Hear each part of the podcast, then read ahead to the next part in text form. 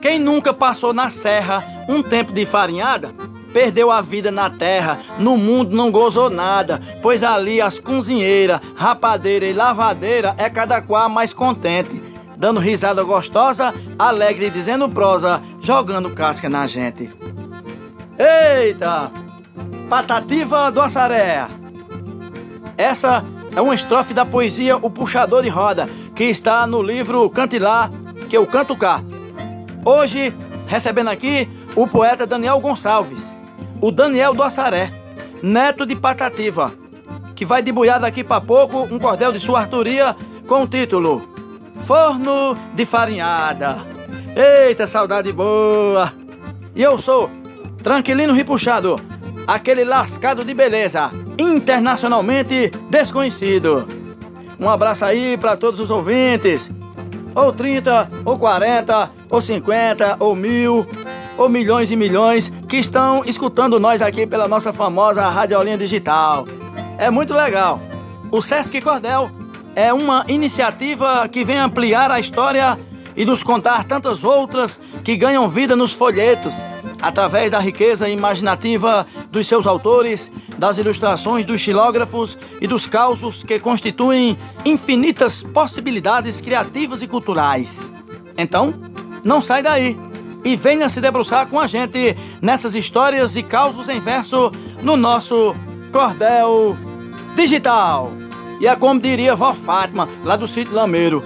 Eita, saudade da farinhada, né não? Saudade daquele tempo que a luz era do candinheiro e as pessoas trabalhavam até umas horas. Saudade do coxo, da bola, do motor, saudade do cevador, saudade do forno, da fornaia, do forneiro, do torrador, saudade das lavadeiras de massa que amarrava duas cordas numa rede e trucia, trucia, né? Espremia. Ige Maria. Saudade do cheiro da mandioca. E por falar em mandioca, tinha um compadre meu que tinha uma roça, ó de mandioca. Era cada maniva. A maniva é aquela parte do tronco, né? Que tem um, uns catombinhos. Era, era cada raiz grandona. Pois é, mas aí começou a desaparecer, ó. As macaxeiras começaram a desaparecer, ficando só as manivas lá e as folhas. Aí o meu compadre pegou a... Pois é, ele pegou e foi de madrugada, de pontinha de pé, né? E pegou o cabo com uma mão na massa, ó. Quer dizer, na mandioca. E o cabo tinha um ritual, ó. Ele pegava, balançava o pé de macaxeira, aí sacudia para tirar a terra, quebrava e botava num saco. Aí ele dizia mesmo assim, ó, arrancaste, balançaste, quebraste e ensacaste. Arrancaste, balançaste, quebraste e ensacaste. Aí meu compadre já estava grosso mesmo, abufelou a maniva, se escondeu dentro de uma moita e ficou lá só esperando, ó. Aí o cabo vinha daquele jeito. Arrancaste, balançaste, quebraste, ensacaste Aí meu compadre disse, e cacetaste. Aí saiu correndo atrás dele dentro das macaxeiras, dentro dos matos, ó. Eita menino, rapaz. Hoje eles já fizeram as paz, ó. Tem jeito um negócio desse, rapaz. Pois é, aí foi só pra descontrair. E agora, nós vamos chamar aqui o nosso ilustre poeta Daniel Gonçalves, neto do nosso amado e saudoso Patativa do Assaré. Seja bem-vindo, poeta. Conta para nós um pouquinho de sua história. Como foi que começou a escrever e qual é a influência em sua vida de ser neto do poeta Patativa do Assaré? Eu sou um poeta rude e não sou de universidade, mas para escrever a verdade eu sempre fiz o que pude. Eu sou pobre de nobreza, a mata da natureza é o que tenho e me inspira. Sou feliz no meu recato, pois a beleza do mato a mão do homem não tira. Eu sou Daniel Gonçalves da Silva, conhecido popularmente como Poeta Daniel. Nascido em um sítio chamado Serra de Santana, na cidade de Assaré. Ainda jovem, quando comecei a escrever, notei que Deus me fez privilegiado por ser neto do maior poeta popular, Patativa do Assaré. Isso me deu força para escrever. Eu comecei a escrever com oito anos. Não tinha intenção de viver de cultura, nem sabia que iria lançar cordel quando fosse adulto. Mas graças a Deus tenho sete cordéis atualmente e pretendo seguir nessa estrada. O fato de ser neto de Patativa é favorável, favorável demais, por abrir portas que eu não teria acesso se não fosse neto dessa ilustre figura. Porém, por outro lado, quem escuta o título Neto de Patativa já associa que sou grande. Daí por diante depende unicamente de mim sobre a criação e minha inspiração. Que legal! Então, é isso aí. Vamos encaicar. Vamos trazer poesia. É o momento do lançamento do cordel. Bora lá, compadre Daniel. Taca fogo no caivão.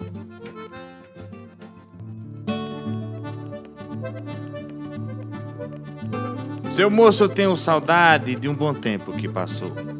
Tempo que essa mocidade de agora não alcançou. Tempo pai d'égua feliz e como o Matuto diz, primeira de dar inveja. Uma alegria sem fim.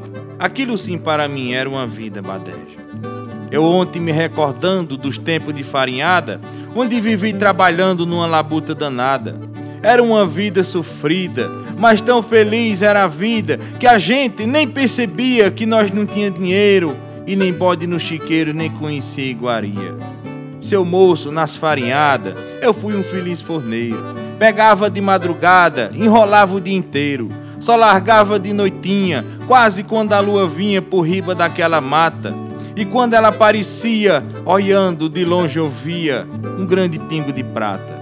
E de dia nós pegava junto com seis rapadeiras. Enquanto de me cevava, tinha duas lavadeiras. Chega a mão ficava branca, tinha mais dois na arranca. E no forno nem o que regia. E assim a gente gostava de um jeito que nem lembrava de que tamanho era o dia. Na beira do forno eu tava, reparando as rapadeiras, com os olhos de quem percurava uma fulô na roseira e avistei uma donzela, que bonita, que nem ela, eu nunca tinha avistado. E quando ela olhou para eu, senti o coração meu batendo descompassado. Eu mais depressa corri, enquanto ela estava só, e uma fulô eu colhi para ela botar no cocó. Eu botei no cocó dela, e a fulô, que era tão bela, de repente ficou feia, pois mesmo na natureza não tinha tanta beleza pro modo de botar pareia. Foi o meu primeiro amor, também foi o derradeiro. Eu penso até que o calor da profissão de forneiro benzeu meu casamento, pois não me cansa o momento de mimar a minha amada, pura, simpática tão bela, que eu até batizei ela, rainha da farinhada. Porém a vida, seu moço, me botou a triste peça. Eu ontem tive alvoroço, quase fui embora dessa. Eu tenho idade avançada, não presto para farinhada, mas sou forneiro em meu sonho. E ontem fui lá na serra, na minha querida terra, no aviamento em seu tonho. Seu doutor, eu esperava chegar numa farinhada, ver o forno que eu ficava no vai e vem da fornada. Fui para ver as rapadeiras, rapando pras lavadeiras, do vai e vem dos quissé. Para ver os arrancador atrás de alguma fulô pros cabelos das mulheres. Eu cheguei no aviamento, onde tinha a farinhada, com o sol ainda no rebento, a depois da madrugada. De longe fui caminhando e cheguei para perto olhando. Grande foi meu sofrimento. De um tempo bom que passou, só o forneiro sobrou e o forno sem movimento. Eu entrei, sentei, chorei, olhando a beira do forno. Seu moço, eu até pensei que ele ainda estava morno, querendo a minha chegada. Mas da primeira fornada botar um rumo pro dia. Mas eu não vi macaxeira, rapadeira ou lavadeira. Eu só vi minha agonia. Caminhei de rumo ao tanque e na bola do motor, que nem possui mais arranque, nem mesmo algum condutor. Eu fui onde as rapadeiras ficava a semana inteira enrolado em casquinó. O pé de roseira ainda, onde a flor das mais lindas, botei naquele cocó. Tudo, tudo teve fim, só não o meu sofrimento que rói por dentro de mim, e naquele aviamento eu tenho na minha mente que o aviamento sente vontade de qualquer hora ver de novo a farinhada junto com a passarada antes do romper da aurora. Essa nova geração não sabe o que é alegria. É rádio, televisão, computador, ingresia.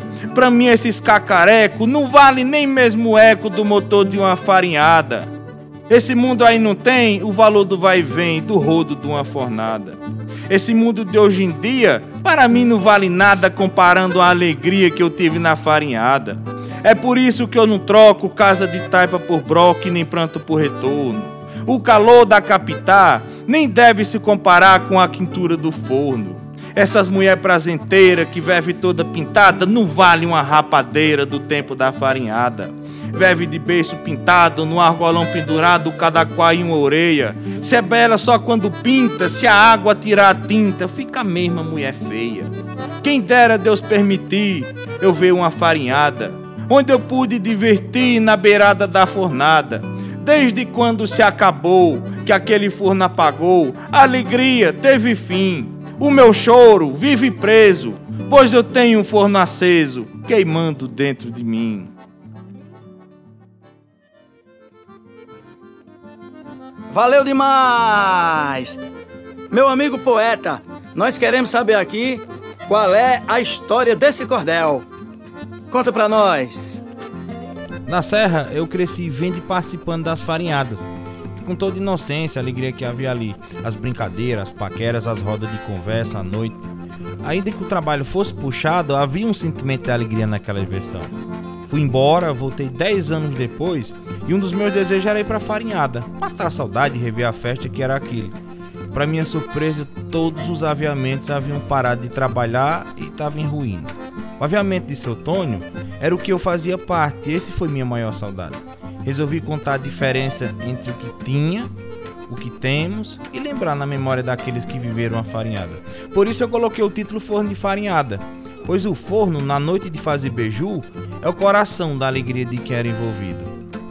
Como é para você que tem laços com a rotina da roça perceber essas mudanças no estilo de vida das pessoas de antigamente para o mundo de hoje? Assim como é no caso das farinhadas. A tecnologia traz muita coisa boa, mas tira na maioria das vezes a inocência de momentos que eram saudáveis. A máquina faz o trabalho de muitos homens, mas tira a interatividade e a alegria. Hoje a diversão está dividida em uma tela de celular, televisão ou computador. Olha só, pergunta ao internauta se ele sente falta do celular antigo dele, aquele que ele tinha ano passado. Ele vai dizer que não. Agora pergunta para uma rapadeira que viveu na farinhada se ela sente saudade. Pergunta para um forneiro se ele sente saudade. A resposta vai ser sim porque o tempo mudou, trazendo algumas vantagens e destruindo outras. A ganância corroeu momentos importantes como os da farinhada. Eu acho que muita gente, ouvindo esse cordel, se transporta de volta à sua mocidade ou à sua infância, né, poeta? E aí? Queria que Vai MC dissesse o que tem de experiência pessoal sua em forno de farinhada. Quando eu era menino, eu guiava os burros de carga. Geralmente era isso que os meninos faziam. Aí nos intervalos eu pedia para o forneiro para ficar no vai e vem do rodo enquanto ele aproveitava para fumar. A maioria deixava, e foi assim que eu fui aprendendo. Uma vez aqui, outra ali, um deles eu me lembro que o nome dele era Degildo. Ele sempre fazia isso. Ei, eu queria fumar, não quer vir não? E foi nessa brincadeira que eu fui aprendendo. Na adolescência, eu ficava no rodo de acordo com o dono da arranca. Né? E também depois desse período de adolescência foi quando eu fui embora, mas sempre na esperança de voltar e ver tudo novamente. E, infelizmente, o que restou foi essa história escrita em cordel. Uma das intenções desse cordel era que a lembrança ressurgisse. Eu não narrei só uma parte de minha vida. Eu narrei trechos da vida de muitos que viveram na farinhada. Muita gente aqui do interior do Nordeste, aqui do Ceará, viveram a farinhada. Os personagens desse cordel existiram. Demi era um dos que cooperava com a gente no motor, ele que operava o motor do aviamento. As paqueras eram reais, a alegria, as rapadeiras. Já que o tempo tornou difícil termos uma farinhada como antigamente, restou tornar isso inverso. Valeu, compadre! Forte abraço! E você, que está aqui escutando nós? Gostou desse cordel? É isso aí. E a nossa equipe tá aqui, ó, tinindo para levar coisa boa para todo mundo. Narração: Tranquilino Ripuxado. Cordel de hoje: Forno de Farinhada. Autor: Daniel Gonçalves. Coordenação: Socorro Dantas e George Belisário. Edição: Daniel Rodrigues. Produção: Gabriel Ferreira, Raflésia Dias e Talita Rocha. Música e arranjos, Ranier Oliveira. Epa, eu preciso ir ali comer uma farinhazinha com mel de abelha, ó. Eita, até mais, pessoal. E eu vou me despedindo assim, ó Pode crer que o podcast pode lhe surpreender, pode subir e descer, por isso não se aveste. E é nesse mexe-remexe que a gente chega no mel, se lambuza no pincel da nossa literatura, saboreando a doçura do nosso Sesc Cordel. Valeu! E não diga a ninguém não! Espalha!